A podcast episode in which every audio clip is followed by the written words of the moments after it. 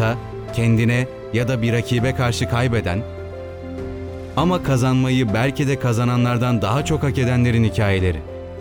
Kaybedenlerin en güzeli.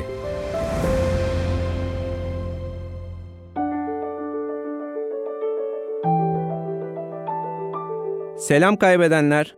San Marino milli takım 3 gol yiyince az yemiş diye sevinenlerin programı Kaybedenlerin en güzeline hoş geldiniz.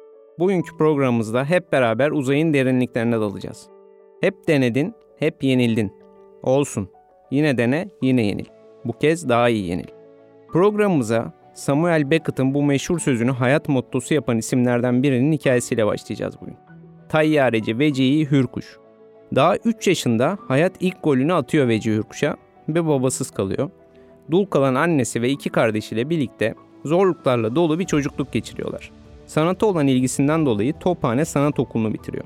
Daha 16 yaşında 1912'de Balkan Harbi'ne, eniştesi Kurmay Albay Kemal Bey'in yanında gönüllü olarak katılıyor. Zamanla tayyareci olmak en büyük tutkusu haline geliyor. Yaşı küçük olduğundan makinist mektebine alınıyor. Makinist olarak 1. Dünya Savaşı'na katılıyor ve uçak makinisti olarak Bağdat cephesine gönderiliyor. Orada bir uçak kazasında yaralanarak İstanbul'a geri dönüyor. Yeşilköy'deki tayyare mektebine girerek sonunda amacına ulaşıyor ve tayyareci oluyor. 1917 yılında Kafkas cephesine atanıyor Veci Hürkuş. Orada bir uçak düşürerek Kafkas cephesinde uçak düşüren ilk Türk tayyarecisi oluyor. Bir hava savaşında yaralanıp düşünce onlara teslim etmemek için uçağını yakıyor ve sonrasında Ruslara teslim oluyor. Esir Vecihi Hürkuş, Hazar Denizi'ndeki Nargin Adası'na gönderiliyor. Yine pes etmiyor. Azeri Türklerin yardımıyla adadan yüzerek kaçıyor. Birlikte kaçtığı bir arkadaşıyla birlikte Erzurum'a kadar yaya olarak gidiyorlar. Kurtuluş Savaşı'nın ilk ve son uçuşunu yapan, İzmir Havaalanı'nı işgal eden tayyareci olarak tarihe adını yazdırıyor. Ve 3 defa takdirname alarak kırmızı şeritli İstiklal Madalyası kazanıyor. Savaş ganimeti olarak Yunanlılardan ele geçirilen motorlardan faydalanıp kendi projesini hazırlıyor. Böylece ilk uçağı Vecihi K-6 ortaya çıkıyor. Devletten uçuş müsaadesi ve uçabilirlik sertifikası istiyor Vecihi Ürkuş. Gelen cevap şu, uçağı kontrol edecek ve uçuracak yeterlikte biri bulunamamaktadır. Bu nedenle sana sertifika veremeyiz. Uçağına çok güveniyorsan uçur da görelim. Ve hiç düşünmeden atlıyor Vecihi K-6 isimli uçağına ve ilk uçuşunu yapıyor. Fakat bu büyük başarı tabii ki cezasız kalmıyor güzel ülkemde. İzinsiz uçuş yaptığı gerekçesiyle devletten ceza alıyor. Yine yılmıyor. Yurt dışında birçok uçak fabrikasını gezip gözlem yapıyor. Tecrübe uçuşlarına katılıyor. Sonunda ülkeye dönüp 1927 yılında Ankara-Kayseri arası uçuşlara başlıyor. Ki bu uçuşlar Türkiye'nin ilk ulaşım uçuşları olarak tarihe geçiyor. 1930 yılında ise Kadıköy'de bir keresteci dükkanını kiralıyor Veci Ürkuş ve 3 ay içerisinde ilk Türk sivil uçağı olan Vecihi K-14 uçağını yaratıyor. Uçabilirlik sertifikası için tekrar İktisat Bakanlığı'na müracaat ediyor. Aldığı cevap yine aynı.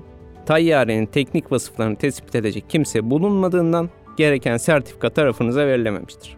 Tahmin edeceğiniz üzere yine yılmıyor Veci Ürkuş. Daha iyi yenilmek için çalışmalarına zaman geçirmeden başlıyor. Uçağın parçalarını tek tek söküp Çekoslovakya'ya gidiyor. Çalışmalarını orada sürdürüyor ve uçağını tamamlıyor. Çekoslovak yetkililer tarafından yaşasın Türk tayyareciliği yazan bir pankart eşliğinde uçuşunu yapıp sertifikasını alıyor. Çekoslovak bürokratların burada çalış ısrarlarına rağmen ülkesine geri dönüyor.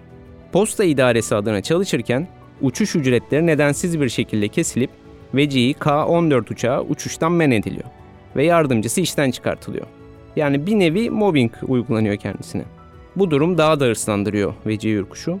İlk sivil tayyare mektebini kuruyor. Buradaki öğrencileriyle birlikte 4 uçak, bir de uçak motoruyla çalışan deniz botu yapıyorlar. Sorunlar tabii ki bitmiyor. Öğrenci diplomalarına devletçe denklik verilmiyor ve parasal sorunlar baş gösteriyor. Böylece okul kapanmak zorunda kalıyor. Atlayıp Rusya'ya gidiyor Vecihi Ürkuş. Burada havacılık alanındaki gelişmeleri gözlemliyor yine. Dönüşte Atatürk'e anlatıyor gördüklerini. İstikbal göklerdedir diyen Atatürk çalışmalarından oldukça etkileniyor ve onu 1937 yılında eğitim için Almanya'ya gönderiyor. İki sene içinde mühendislik diplomasını alıp ülkesine geri dönüyor. Tayyare mühendisliği ruhsatnamesini almak için başvuruyor bu kez. Aldığı cevap, iki senede mühendis mi olunur ya? Oluyor. 1954 yılında Hürkuş Hava Yolları'nı kuruyor. Türk Hava Yolları'nın seferden kaldırdığı 8 tayyareyi banka kredisiyle satın alıyor, bakımlarını yapıyor ve devletin sefer koymadığı yerlere seferler düzenliyor. Devlet yine izin vermiyor. Seferler devam edince de uçakları sabote edilip parçalanıyor. E bu kadar da olmaz diyorsunuz değil mi? Evet ne yazık ki oluyor. Yılmıyor Veci Ürkuş. Ne yapılırsa yapılsın yılmıyor. Tüm imkansızlıklara rağmen elinde kalan son uçağıyla Güneydoğu Anadolu'da toryum, uranyum ve fosfat aramalarına katılıyor. Zor doğa koşulları altında çalışarak ülkesi için çabalamaya devam ediyor. Yüksek seviyede borçlanıyor. Devlet tarafından vatana hizmet nedeniyle kendisine bağlanan maaş da kesiliyor. Ve 16 Temmuz 1969'da borç ve sıkıntı içerisinde hayata gözlerini yumuyor. Tam da insanlık aya ilk adımlarını atmaya hazırlanırken. Cenazesine sadece 12 kişi katılıyor Veci Yurkuş'un. 12. 12. Bizim bu ülkede en büyük hatalarımızdan biri nedir biliyor musunuz? Tarihi dizilerden, filmlerden öğreniyor ve her şeyin en iyisini bildiğimizi iddia ediyoruz. Muhteşem Yüzyıl izleyip tarih profesörleriyle tarih tartışıyoruz. İki futbol maçı izleyip hayatını futbola adamış, antrenman bilimini yalamış yutmuş adamlara futbol öğretmeye kalkıyoruz. Gülen Gözler filmindeki Veci'yi ezbere biliyor ama o filmde Vecihi karakteriyle kendisine saygı duruşunda bulunan Vecihi Hürkuş'u tanımıyoruz bile. Onu 12 kişiyle ebediyete uğurluyoruz. 12. Bu da bizim ayıbımız olsun. Neyse, konuyu fazla dağıtmadan odağımızı tekrar gökyüzüne çevirelim. Biraz önce Vecihi Hürkuş'u anlatırken insanlık tam da Ay'a ilk adımlarını atmaya hazırlanırken hayata veda ettiğinden bahsetmiştik. Peki Ay'a yapılan bu tarihi yolculuğu kimlerin yaptığını hatırlıyor musunuz? Neil Armstrong ismini hemen herkes hatırlıyordur sanırım. Hafızasını biraz daha zorlayanlar Ay'a ayak basan ikinci kişi olan Edwin Aldrin'in ismini de hatırlamıştır belki. Peki onlarla o uzay mekiğinde yer alan üçüncü kişi onu hatırlıyor musunuz? 1969 yılında Ay'a giden Apollo 11 aracının içinde aslında 3 kişi bulunuyordu. İşte o üçüncü kişi yani Michael Collins Apollo 11 aracının komuta modülü pilotuydu.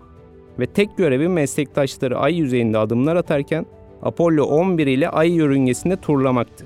Aracın komuta modülü pilotu olduğu için tek başına uçuşu sürdürmek zorundaydı Collins. NASA için ay ile ilgili önemli bilgiler toplamak ve merkeze iletmek asıl amaçtı. Bu nedenle diğer iki mürettebat gibi ayı adımlayamayacaktı Collins. Üstelik görevi ve sorumluluğu onlardan çok daha zordu belki de. Apollo 11 ayın çevresinde turlarken dünyanın görmediği yani ayın karanlık yüzüne doğru sürükleniyordu. Araç ayın dünyaya bakmayan karanlık yüzüne geçtiği zaman radyo sinyalleri ay tarafından engelleniyor ve Michael Collins'in dünya ile tüm bağlantısı kesiliyordu. İşte bu 48 dakika boyunca ne aydaki arkadaşlarıyla ne de dünya ile hiçbir bağlantısı kalmıyordu Michael Collins. Hepimiz hayatın bazı dönemlerinde yalnızlıktan şikayet ediyoruz değil mi? Kimse beni anlamıyor, kimse beni dinlemiyor, doğru düzgün konuşabileceğim tek kişi yok diyoruz. Hatta Oğuz Atay yıllar sonra ortaya çıkan ve sonraları kitap olarak basılan günlüğünde yazma nedenini bile şöyle açıklıyordu. Kimse dinlemiyorsa beni ya da istediğim gibi dinlemiyorsa günlük tutmaktan başka çarem kalmıyor. Canım insanlar, sonunda bana bunu da yaptınız.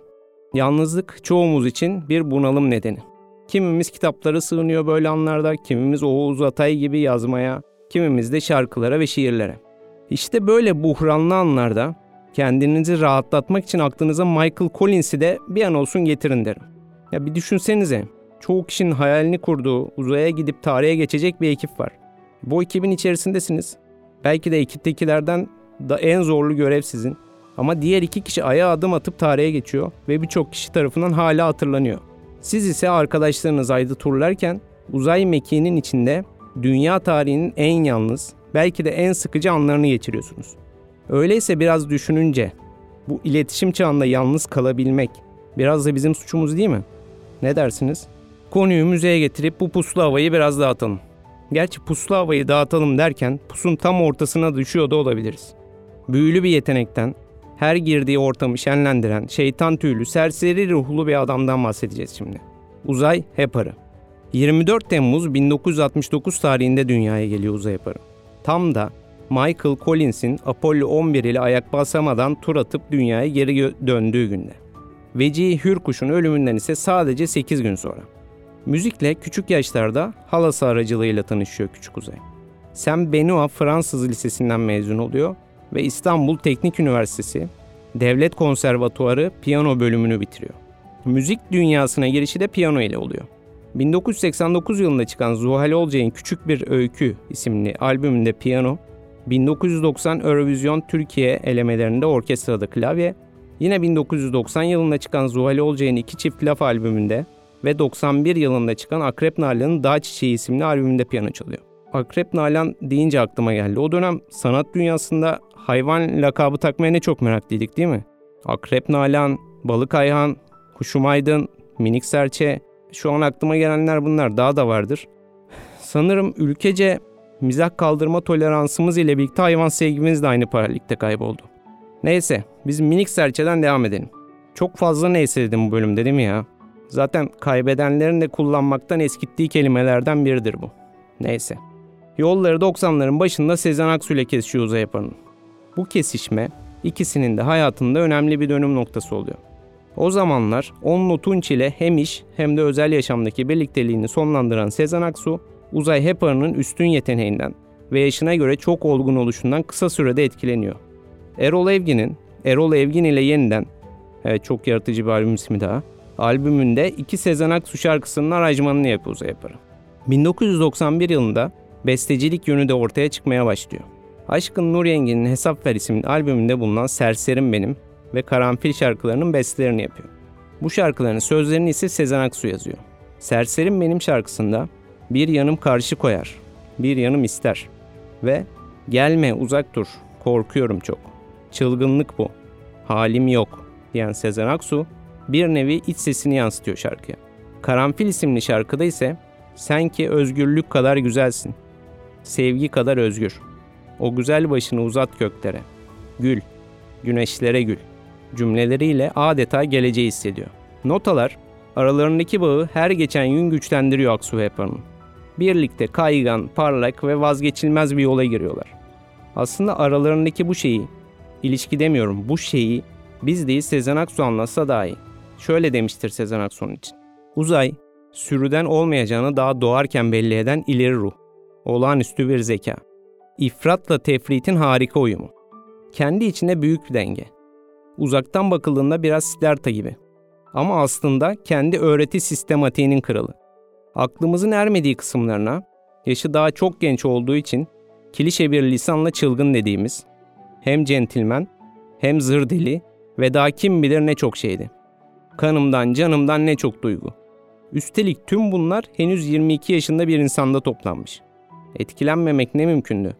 Biz uzayla ilişkiye benzemeyen ama olabilecek gibi duran, netleşemeyen bir şeydik.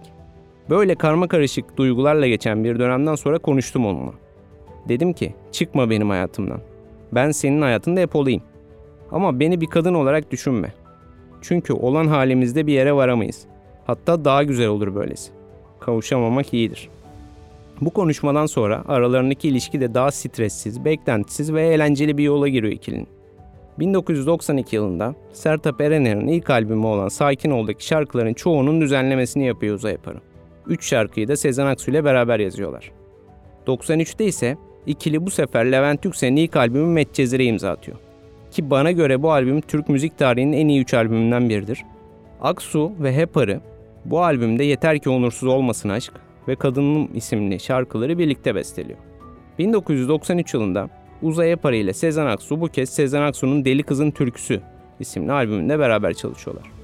Bu albümdeki 12 şarkının 8'i Uzay Yapari imzası taşıyor. Masum Değiliz ve Adem olan Anlar şarkılarının ise bestelerini yapıyor. Bu şarkılar aynı zamanda ikili arasındaki birlikteliğin son ürünleri oluyor.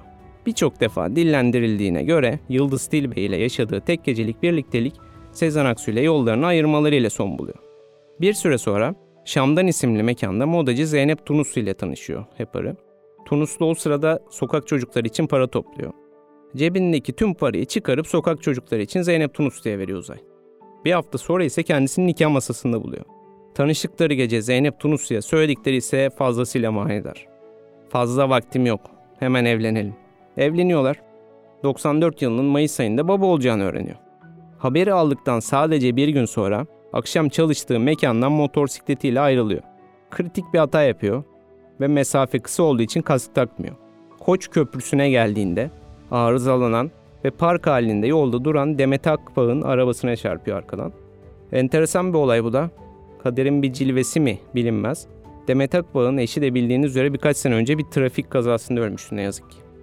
11 günlük bir bitkisel hayat sürecinden sonra 31 Mayıs 1994'te yaşamını yitiriyor Uzay Aparı. O günlerde Sertab Erener'in Lal albümü ve Demet Sağıroğlu'nun ilk albümü olan Kınalı Bebeği düzenlemekte ve Şehrazat'ın sözlerini yazdığı Kınalı Bebek ile Biçare şarkılarının müziklerini yapmaktaydı Uzay. İki albüm de kendisinin ölümünden sonra yayınlanıyor. Bir dakikalık bir video vardı hatırlar mısınız? Bir ya da iki sene önce bu dönem sosyal medyada bayağı yayılmıştı. İzlemeyenler için açıklama kısmına bu videonun linkini de ekleriz. İşte bu video benim için 90'ların özeti gibidir. Çekim kalitesi, mobilyalar, İskender Paydaş'ın umut dolu gözleri, Sertab'ın sesindeki berraklık, Levent Yüksel'in saklayamadığı heyecanı ve en etkileyici kısım olan Uzay Yaparı'nın odadan içeri girişi, ortamı bozmadan herkesi selamlayışı ve sessizce kenara çekilişi. Kapıya dayanıp hüzünlü gözlerle odayı süzüşü. İşte aynı böyle sessizce odaya girmiş, ortamı hiç bozmadan herkesi şarkılarıyla selamlamış, biraz izlemiş ve sonra da çıkıp gitmiştir Uzay. O videoyu her izlediğimde Uzay odanın içine bakarken sanki ben de çocukluğumu izlerim onun gözünden. Sonra da gerçek hayata dönerim. Tüm masumluğum, çocukluğum, özlem duydum, her şey onunla birlikte sanki toprağa altına girer. Daha 25 yaşında kaybedenlerin en güzeli olmuştur Uzay. Ve giderken de arkasında silinmesi imkansız ayak izleri bırakmıştır. Hayata karşı savaşını olması gerekenden çok daha erken ve trajik şekilde kaybetmişti. Hep bir acelesi var gibi davranmıştı hayatta. Hızlı yaşamıştı. Hep birkaç adım önden gitmişti. Ölmeden önceki röportajlarının birinde sarf ettiği şu sözler de bunun kanıtı niteliğindeydi sanki. Ukalalık olarak algılanmasın ama bazı insanların yolculukları diğerlerinden uzun oluyor. Ben yaşıtlarımdan erken geliştim. Farklı bir hayat yaşıyorum. Kıstaslarım onlarınkinden farklı. Genellikle beraber olduğum kadınlar benden büyüktü. Normal yaşamda ayakları yere basan bir adamken bir yanımda çok maceracı. Her günü sürprizlerle bekliyorum. Yarın ne yaşayacağım acaba diye. Hiç program yapmam örneğin. Bir de geceleri yaşamaktan hoşlanıyorum. Gece olduğu anda enerji topluyorum. Bu çocukluğumdan beri böyle. Erken yatamıyorum. Genel bir sorumsuzluğum var hayata karşı. Tek sorumluluğum piyano, müzik. Ne yapacağımı bilememek özgürlüğümü yaşatıyor. Ve bu durum çok hoşuma gidiyor. Yaşlılığı düşünüyorum ben. Yaşlandığım zaman bu heyecanları yine taşıyacağım mı acaba diyorum. Atilla İlhan'ın bir lafı var ya, aslında iyiden mahkumlardır yaşlılar diye. Bu yüzden her şeyi yaşamak istiyorum ben. Hızlı yaşamaktan zaman zaman korkuyorum. Ama ilerisini göremem. Yani hızlı yaşayıp bütün yaşanacakları tüketmekten korkuyorum. Bazı keyifleri belli yerlere bölmeye çalışıyorum. Ama yaşanacak çok şey de var. Hayata karşı büyük bir enerjim var. Evet, hayata karşı büyük bir enerjim var diyen, hayatta yaşanacak çok şey var. Bunları tüketmekten korkuyorum diyen ve bu yüzden de keyifleri zamana yaymaya çalışan, oturup bir yandan yaşlılığını düşünen bu üstün ruh daha 25 yaşında aramızdan ayrıldı. Düşünüldüğünde her şey ne kadar boş ve bulanık değil mi?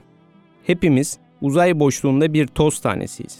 Hangi yana savrulacağımız ise kendi elimizde. Başkaları için yaşamayın, uzay boşluğunun içinde tek başına turlayacak bile olsanız bildiğinizden şaşmayın ve asla kaybetmekten korkmayın. Bu bölümün şarkısı tabii ki bir Sezen Aksu uzaya para ortaklığından geliyor. Seslendiren ise Sertap Erener. Rüya sizlerle. Bir sonraki programda görüşmek üzere. Hoşçakalın.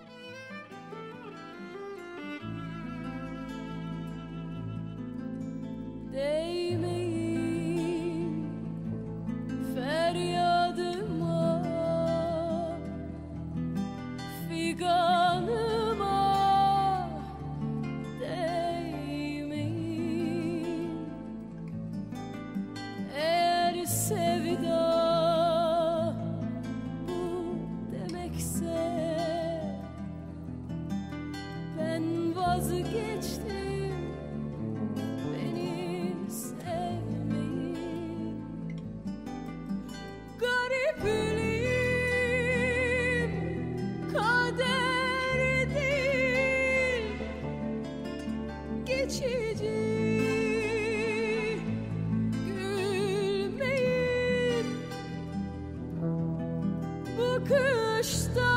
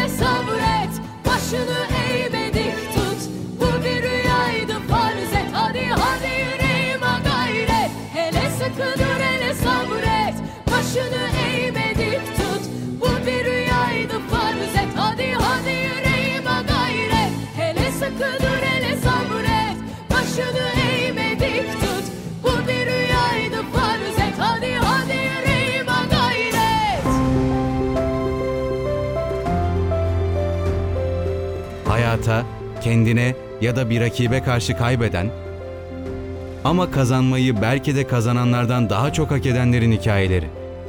Kaybedenlerin en güzeli.